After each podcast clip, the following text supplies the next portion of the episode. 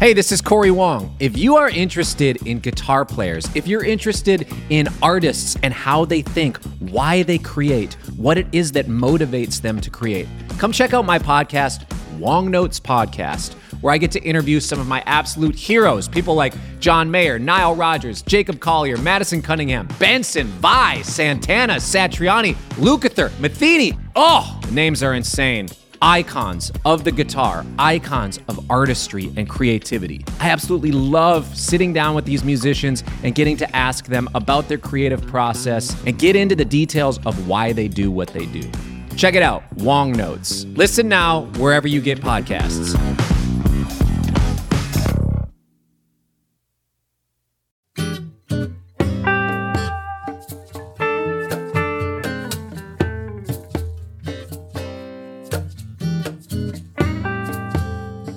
Right, welcome back. Uh, for our second episode this week with uh, Australian guitarist Adam Miller. Uh, as you heard on Monday, I'm joined again here with Andy Ellis. Hello, everyone. And uh, and so this episode, Andy, was one we had talked about as we were going back and forth, and it's kind of playing uh, uh, solo electric guitar as opposed to acoustic. And as you heard on Monday, and we talk about a little bit today, that you know Adam's first solo gig was opening for Tommy Emmanuel, which I could not think of a more intimidating setting to make your debut as a solo guitarist. You know. Well, maybe uh, uh, I'm opening for Jimi Hendrix tomorrow. So, yeah. yeah. okay. That's I'm sure that's but probably as a solo guitarist, yeah. exactly. You know, Australia. You know, you're Australian. You're in Australia. You're gonna play solo guitar, and you're gonna play solo guitar opening for the most famous solo guitar player the country had ever seen. And in fact, today, even the planet. Exactly. Yeah, he's way up there. Yeah. So, And so I th- what I found very interesting is that as guitarists, we play acoustic and electric guitar. I mean, unless you're wedded to one or the other, mm-hmm. but otherwise we we play both. But there are considerations having to do with the design and he- and Adam explains it and it was a revelation to me why it makes sense to do solo gigs on electric guitar. He he just he just put it right in your pocket. yeah, and al- and also he makes some interesting revelations. We don't really dive on this podcast dive too much into gear, but he did make some important notes about how uh, how that can lead you down certain paths. You know, when Yeah. it comes when it comes to this. Yep. So. This is a fun episode, and it's always great to catch up with Adam. So, uh, so go ahead and check out today's episode, and we'll see you back on Friday.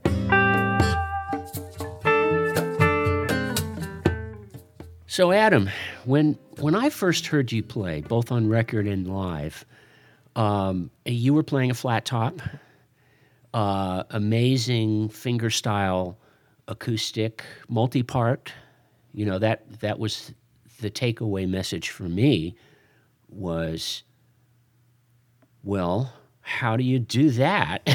you know, uh, on a flat top, um, well, on any guitar, and uh, as we heard in this week's first episode and listening to your new record, um, what I've discovered is that you actually are playing, uh, you have played electric guitar your entire guitar career.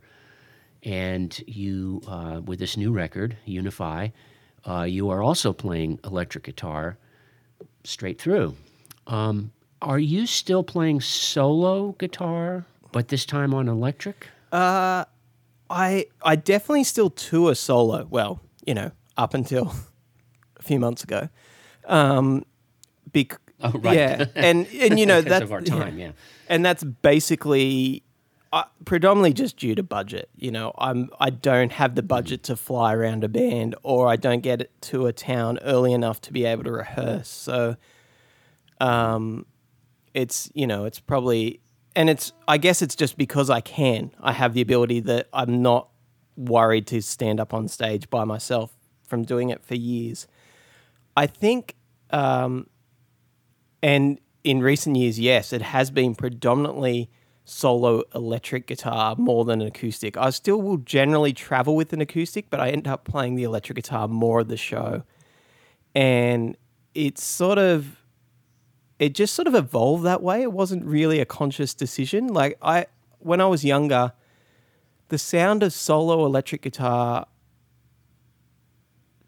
just was lost on me. Like I just always thought, well, why would you do that when you could play an acoustic? Like there's no purpose to this. Mm-hmm. And I think it just happened that the more I toured playing solo acoustic and was in different environments, I had so many problems with sound and getting the sound I wanted. Like I know I'm talking a lot about voices and sounds throughout these, but it really was a big part of it. Like I just couldn't achieve the sound I wanted to get. And, you know, you'd turn up places and especially with a lot of my music being very groove based and bassline based, that a lot of sound engineers, their default with acoustic guitar is to take the bottom end out, take the mids out, and boost the treble. And so it made my performance sort of unplayable. Whereas uh, I, where it actually started, and I remember being freaked out about this, was I did a series of clinics through uh, Europe going back about eight or nine years ago for Two Rock amplifiers who I've been using their amps for a very long time. But essentially, because it was for them, it was all electric guitar. And they were taking me because I was one of the few artists that would be happy to turn up and play solo. And I remember being sort of terrified about just taking an electric guitar. And so I, I did string it a little bit heavier, like 12 to 52 wound G, so it'd feel more sort of electric, mm-hmm. oh, more acoustic, sorry, I should say. Yeah. But what ended up happening was every night I had glorious sound. Like it was just like I'd turn up, I'd plug the guitar into an amp, and I'm just like, oh wow, that sounds so great. And it's there behind me, and it was just going, and it was awesome. And you know, if someone did mic up a guitar amp, they usually don't go crazy with EQ. They just either turn it up at front of house or tell you to turn down on stage. It's More it's likely, more likely telling you to turn down. Yeah. yeah. But but they're you know, they're not drastically shaping the tone. Like it's not like they're complete they're in complete control of everything. And for me as a player, it just made me play better. That when I could just have control of that. And when I wasn't doing huge rooms, when I first started playing solo acoustic guitar, uh, like I mentioned earlier, like my first show was playing with Tommy Emmanuel. So it was a thousand people, huge PA system. When you played the low E string, you know, people in the first few rows had heart palpitations. And I got used to that. I'm like, well, if it doesn't sound like that, it's not right. And then trying to, even when you did have control of your sound and turning up to a small show and trying to present the sound like that, I, I found it a bit offensive. Like I was like, oh, I think I've gone too far with this. I think I'm hurting people. so, Yeah. um, and you know, as my music evolved, it just worked that way. That the the electric guitar sort of presented this easier, and I found my audiences connected with it better. They were m- more into um, the subtleties of the things I could do rather than the the giant sound of a live acoustic guitar. Sometimes. So you had the same repertoire. You just translated it to electric guitar, or Yeah, did you change your set list? No, I just just played the same things. They were I there were a few things that sort of evolved it as well, and it all comes down to uh, the the technicalities of both instruments live. So one of the big things for me when I started playing more groove stuff, especially like sort of out of the boom chick sort of thing and into like these separated bass lines, very Charlie Hunter influenced mm-hmm. was that when you would do the slap on the acoustic guitar, when you had good sound, you'd slap the strings like on two and four, but it sounded like a bass drum coming through the sound system. So it was sort of this weird discongruent thing where it sounded like the bass drum was on two and four instead of the snare drum. So I kind of Yeah. kept that that sort of drove me insane and um, there was quite a while too where I I I've played like a guitar like Charlie Hunter's for a long time like almost 20 years ago when I because he was the first fingerstyle guy I'd heard that really played improvised music and you know could do things that I hadn't heard acoustic guitar performers do before. And on that instrument, that thing is even more prominent where if you slap the strings with your thumb, the slap is hitting the bass strings and going through the bass amp. So it's a really nasty sound, like you blow up tweeters. And I think I did a couple of times when I first got on it because I was attacking it the same way. And then over time, you know, my technique evolved that instead of slapping the strings, it would be that that two and four could be um, augmented with the fingernails of my fingers and actually become part of my playing. And then that way, you know, it would sort of burst through the reverb of the guitar strings rather than slapping on the bass strings. So um, I think you can hear this enough, but I'm just going to put my guitar up now. So instead of getting like that sort of thing, if I do it with my fingers, it gets.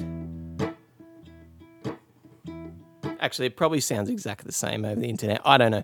Anyway, it makes a lot of sense. No, it swings. The second one, the the second version really swings. Yeah, and I it, like I, you know, I've been listening to all the podcasts, so go back and listen to Charlie's one about drums, and he, you know, he's become a good friend of mine over the years, and we've spent a lot of time playing together. And you know, the idea that you've got more movement when your hand doesn't hit that rigid two and four, um, so that that sort of helped really free up the technique, and it meant that by the time I was doing these electric guitar gigs. I didn't need that huge power of the PA anymore. All that subtlety was sort of already there because I'd been working on this through those things. So, yeah, after that in store tour, it just ended up that I didn't panic about not having an acoustic guitar anymore and really, uh, yeah, just found safety in the electric guitar thing. When you were, uh, I was, I went and looked at your website again today, and I was shocked. I was kind of taken aback by not only how prolific you are, how many albums you have out there, but also your your kind of breadth of like original tunes that you've written and put out there. When you're writing a tune, does the instrument you write it on really affect the final version of, of that? And the reason I, I bring that up is that Andy and I recently talked to Ben Harper, and he has a new record coming out of all solo acoustic lap steel. Cool.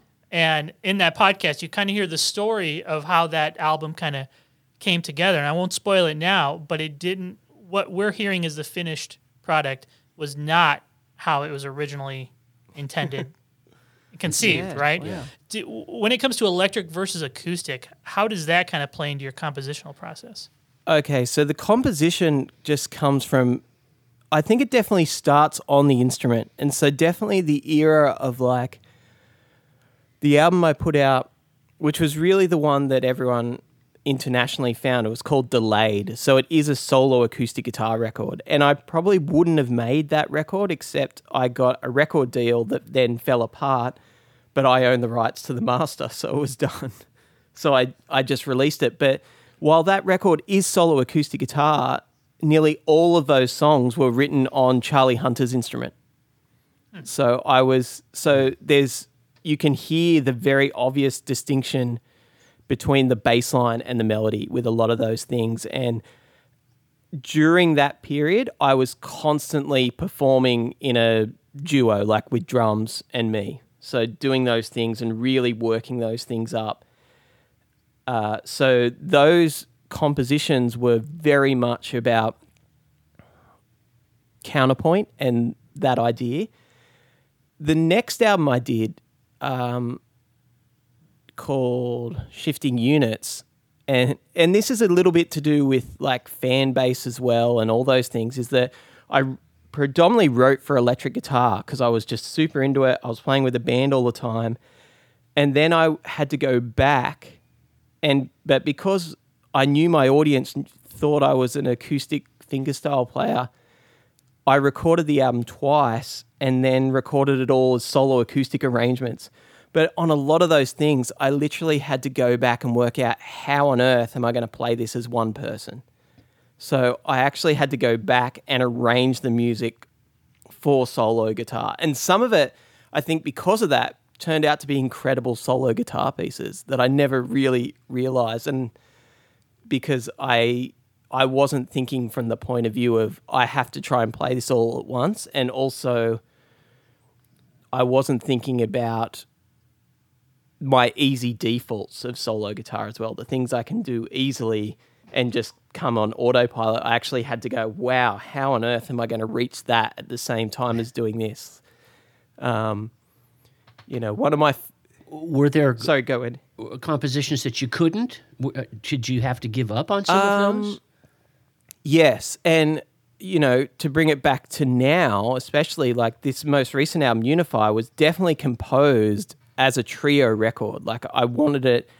You know, I my whole idea with this year was to finally be out on the road touring with a trio, and take these this music this way. Um, but as it's turned out, all my gigs up until maybe in a few weeks' time have all been solo in front of my computer or iPhone. So I've had to go back and actually now arrange all these new songs to solo guitar. And, you know, some of them are like just a total nightmare. Like they just don't make sense on solo guitar.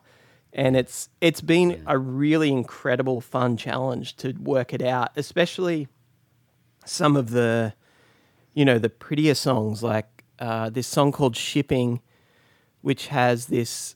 Um, it actually has two guitar parts on the album. Like I just, I'd had this motif, and I think whenever I'd played it, l- the couple of times I played it live before recording, the bass player had just played the melody for me because it was easier.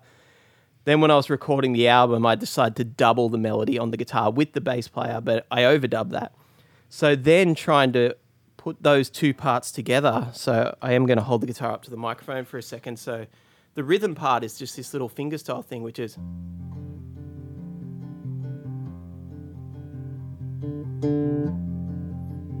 And the melody is simple as well. It's just.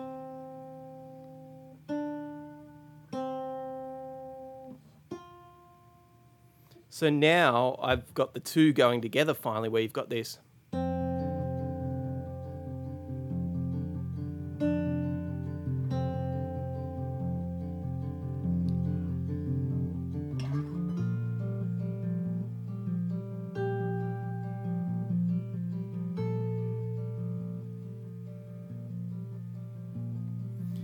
And you know, it sounds simple-ish now, but man, I've practiced that over and over again to sort of get the feel of the the the rhythm accompaniment sort of forward rhythmically and then the top the melody to be slightly relaxed and laid back and then the mixing of the two parts that you've really got you know the the rhythm part sitting quite low in volume and the melody you know mixed high on top. And you know i think that's sort of the key to really any great solo guitar playing but yeah That that is really beautiful. Listening to you take those because because I've heard your your album, your Yeah. trio album, and to hear that melody and harmony reimagined, if you will, right in real time, right uh, right over a microphone, you know, across the internet. It just it's it's uh, what it says to me though is how strong the composition is uh, when you can present it in different ways. I mean, that's uh, whether it's a Beatles song or you know um, a piece of jazz. uh, You know, can, can can you? Is it strong enough? Is the integrity there that it holds together in all of these different um, settings? So it's not dependent. You know, ACDC. It's hard for me to imagine, and uh, you know, I love ACDC, but it's hard for me to imagine. Uh, you shook me played, uh, you know, on a nylon string. Do you want me to do it for you now? I've had know? to do it for my nephew to do like sleepy time versions of things because he loves Yes. ACDC. So it's like, you know, Yes, so it's just always that. what is it? So you.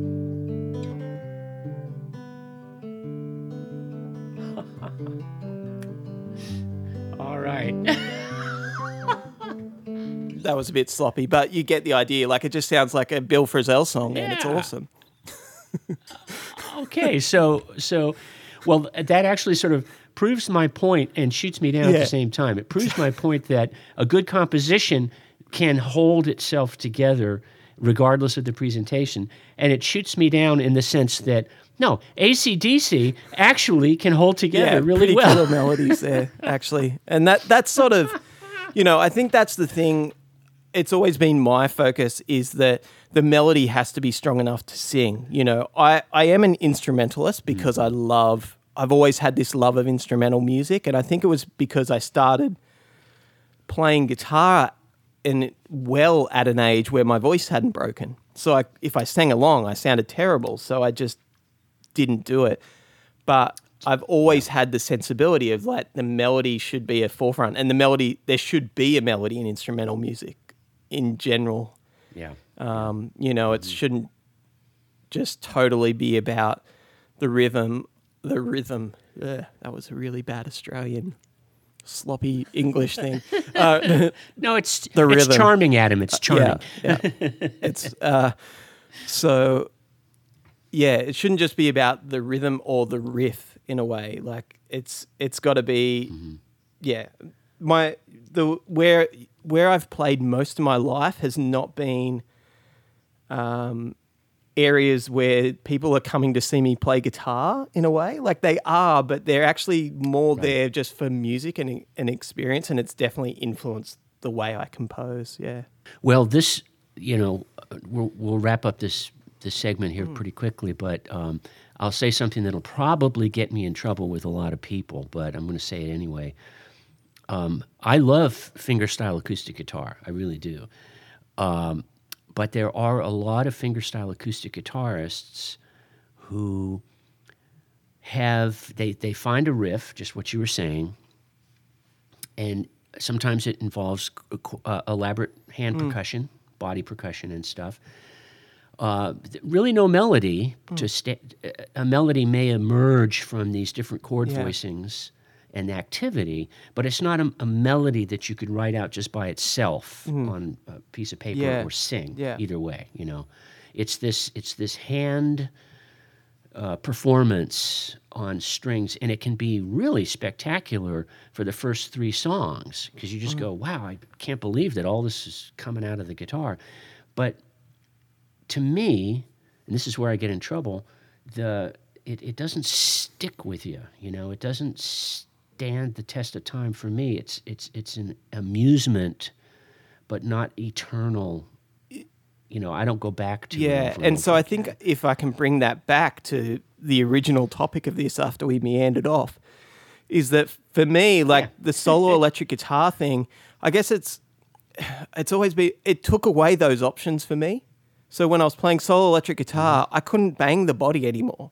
Like I couldn't tap it. It didn't it doesn't come out through the pickups. So it allowed me to focus compositionally and playing wise just on what the six strings can do. And I really love that idea of like you really just are hearing the guitar in its sort of pure form rather than, um, I don't want to say the tricks around it because I totally appreciate all that stuff too, but that's the easiest way to explain it. Yeah. Mm. Yeah, that's fair. That's fair. It's it's it's juggling. It's it's it's Yeah. acrobatic. It's it's it's Yeah, it's a but for- feat. you know, and you look you look you, yeah, but it's not Yeah, a yeah. it's just a That, feat. that you know. that's the cool thing about the solo electric guitar thing. It's sort of there's nowhere to hide behind that. It it does sort of focus it back on the music and yes, there's some advanced technique there, but hopefully it all serves the melody and the feel as yeah. Well, one one of the things that's on my somewhat immediate uh, to do list as far as guitar playing is to uh, play an instrumental trio gig, and uh, of some sort. And it's players like you and other guys like Julian Lage who really inspire me to want to to go for that because I, I don't feel like I have the the right chops or whatever to pull off uh, a solo guitar thing, but I Yeah. feel like I, I would become a better player if I was work up like a set of trio tunes, and that's something I've never done. So Yeah, it's that's it's pretty liberating and pretty fun to do, especially if you're surrounded by supportive people. You know, like there, there's there's two scenarios from a trio point of view where you want to surround yourself with people way better, and that is awesome when you're friends with those people. Uh, but you know, when you're when you're with a supportive environment and yeah, there's it, it's a pretty special thing as well, and just being able to work out how to communicate that way through just your guitar without you know someone else singing over the top with words to be very specific about it. Yeah. Well, thank you so much for joining us uh, this week, Adam, and uh, everybody. Make sure to tune in on Friday. We're going to have one more uh, one more hang with Adam Miller.